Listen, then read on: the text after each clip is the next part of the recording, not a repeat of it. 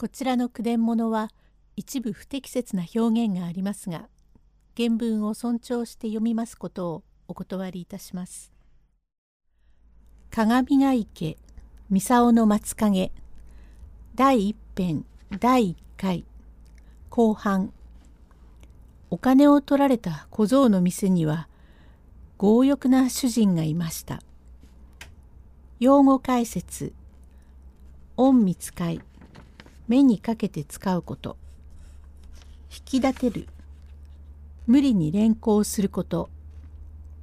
からどうものから。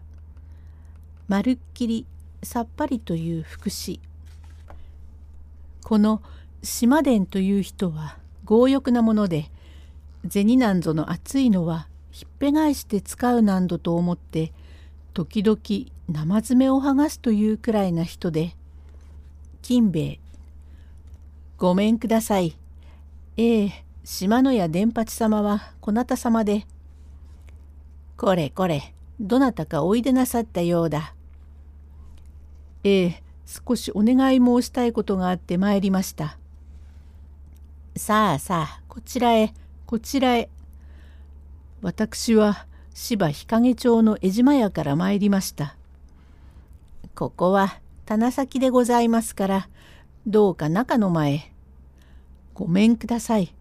と中の前通りはじめまして私は江島屋十右衛門の手代金兵衛と申しますもの。どうかお見知りおかれまして以後ご別婚に。ええはじめまして。手前は島野屋伝八どうか以来よろしく。一層お寒くなりました。今日出ましたのは他のことでもございません。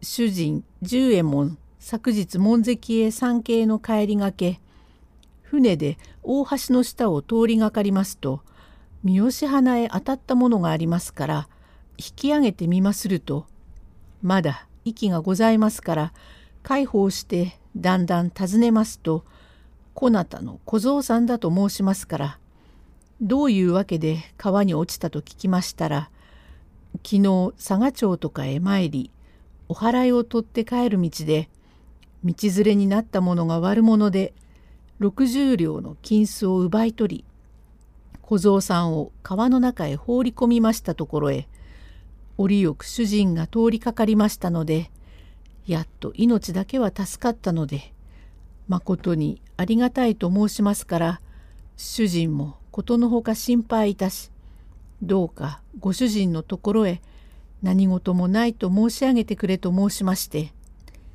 実は主人が出て申し上げべきのでございますが私が代わりに参りました。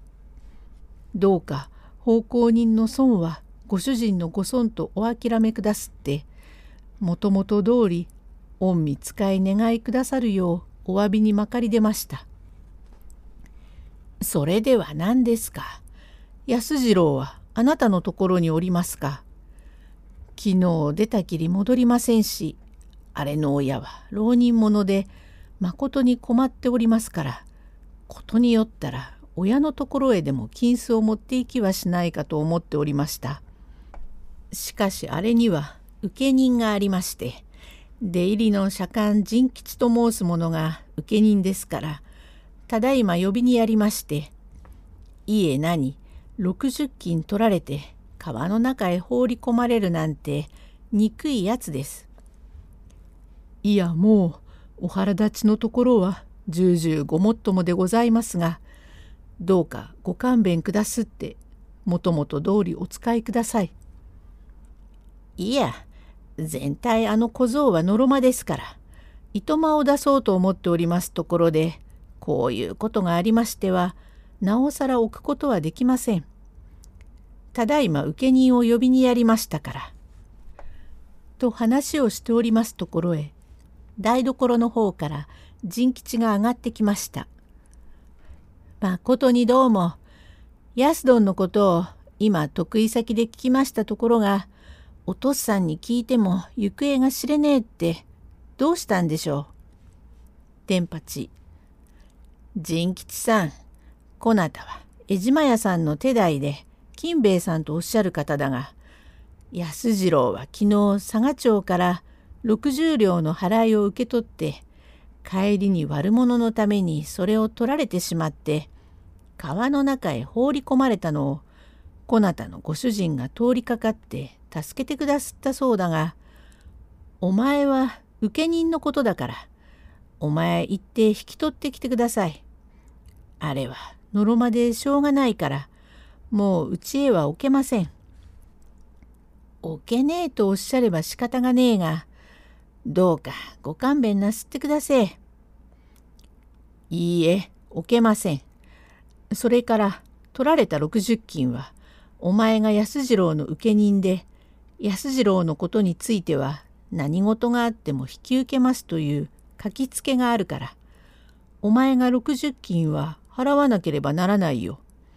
それも今が今と言ってもできまいから明日の夕方まで待ってあげようからきっと持っておいでよ。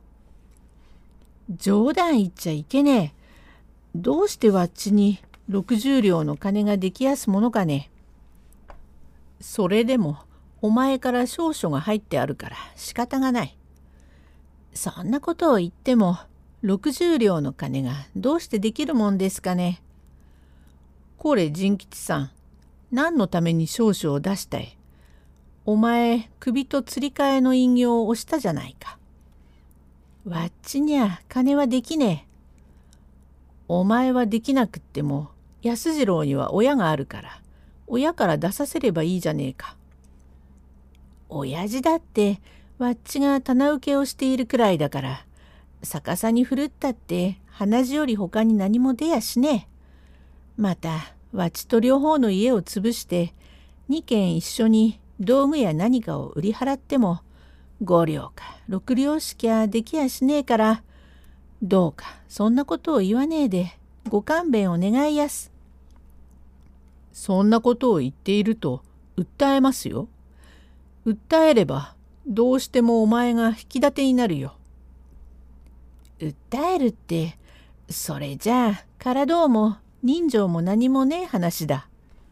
としきりに両人争っておりますのをそばに聞いておる金兵衛があまりのことに見るに見かねて「ええ横合いから出まして申すまでもございませんが奉公人の損はご主人のご損でどうも仕方がございませんからご勘弁くだすって元の通り御使いくださればまた安どんが元服でもいたしましてお給金でも頂戴いたすようになりましたらお給金の中からお差し引きにでもなさいましたらばまんざらご損でもございますまいからどういたしましてあなた方はご大家様ですから何ともおぼしめしますまいがどういたして私どものような小さい商人は60両の金は容易じゃありません。ことに来月は12月で金の忙しい月です。安次郎が元服をするまでにはまだ6か年もあります。それまでなかなか60両の金を寝かしておくなんてとんだことです。25両一部にしても大変です。私どもはそういう内服なものではありません。さようではございましょうがそこをご勘弁。いいやなりません。これ仁吉さんお前は請人のことだから明日の晩までに60金持ってきなさい。そうして泥棒に取られたのだからその泥棒が捕まって引き合いに出れば裁判所の入用がかかります。これもお前が請人のことだから出さなければなりません。それじゃあからどうもしようがねえってもんだ。それではこれほど申しましてもご勘弁がなりませんか。もとよりあれはおかんつもりですから勘弁はなりません。さようなら60金の金を私の方で出せば安どんとやらは私方のでっちにして召使いましてもお差し支えございませんか？ええそれは金さえ出してくださればよろしゅうございますとも。と言われて金兵衛はさようならばと財布から金を取り出して「ちょうど60金ありますから改めて恩受け取りください。それから主人に見せますのですから手前方で召し使っておる安次郎という奉公人はお前の方で使ってもよろしいという証拠をください。ええ何？証拠をもらいたい。ええええあげますともあげますとも。こりゃどうもまことにお気持ち様なわけでご大家様は違ったものだ。これ仁吉さんこういうお情け深い方もあるぜ。60金はお前が出さなければならないのだ。それをこうやって60両出してくださるとはありがたいことじゃないか。お前すぐにお礼においでなさい。ただ言ってはいけませんよ。かつ節の1両か2両の袋を持って行きなさいよ。しかしどうもあなたがこうやって助けてくださるのも人のためではない。ああ、実に良いご隠徳だ。お世辞を言いながら少々したため、えー、記書のお名前は金兵衛さん。よろしい。と、一冊をしたため、ぽかぽか引用を押し、へえ、どうかよろしゅう、と出す。金兵衛はこれを受け取り、おいとましましょう。さようなら証人のお方ご一緒に参りましょう。仁吉まあ待ってください。おい旦那おめえはこの江島屋の番頭さんに金を出させてふんへんと言って猫ばばで取って構わねえのかい。天八取ってしまうのではない。全体この金はお前が出すべきのをこの方が出してくださったのだから、お前がよくこの方にお礼をしなければなりません。それだから金は私の方へ受け取り、礼はお前が言えばいいじゃないか。からどうも驚いてしまった。わっちゃねえ旦那。安どんを無理にこっちの家へ連れてきたんじゃねえよ。お前の方で小僧がなくって困るから連れてきてくれと言うから連れてきたんだぜ。それをばこっちが出してくだすったからいいや。礼はお前行って言えと言っちゃ。からどうも義理も人情もねえじゃねえか。お前のところの奉公人が金を取られたんだぜ。60両の金を見ず知らずの方に出させて、フューハーと言って猫ばばで取ってしまって済むかい。何をそんなに大きな声を出して言うのだ。あまりといえばあまりなやつだ。ろくなものも食わせねえで人を使いやがって、畜生をはっつけ。これ、何を言いやがるのだ。名主のねえ国じゃねえぞ。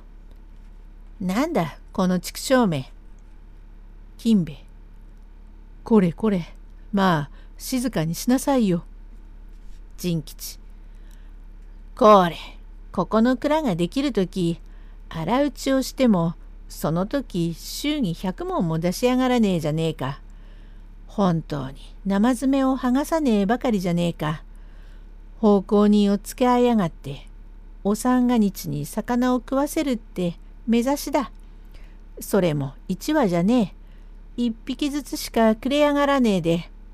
と大声で悪口を聞きますから金兵衛は「まあまあ」とようようになだめて表へ連れ出しました。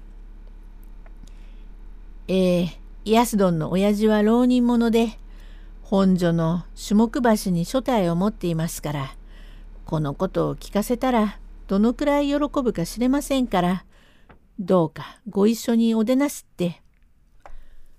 ヨーガス参りましょう。私は富沢町の富藤へ60両の払いを持ってきたんですからちょっと置いてきますから」と懐中を探して変な顔をしているから「番頭さんどうかしましたかとんだことをしました。今度は私が身を投げるようなことができました。実は富藤へ払いを持ってきたのを腹立ち紛れに今使ってしまいました。そりゃまことにどうもお気の毒様なわけで。どうかなりましょう。後で私の給金で差し引いてもらいましょう。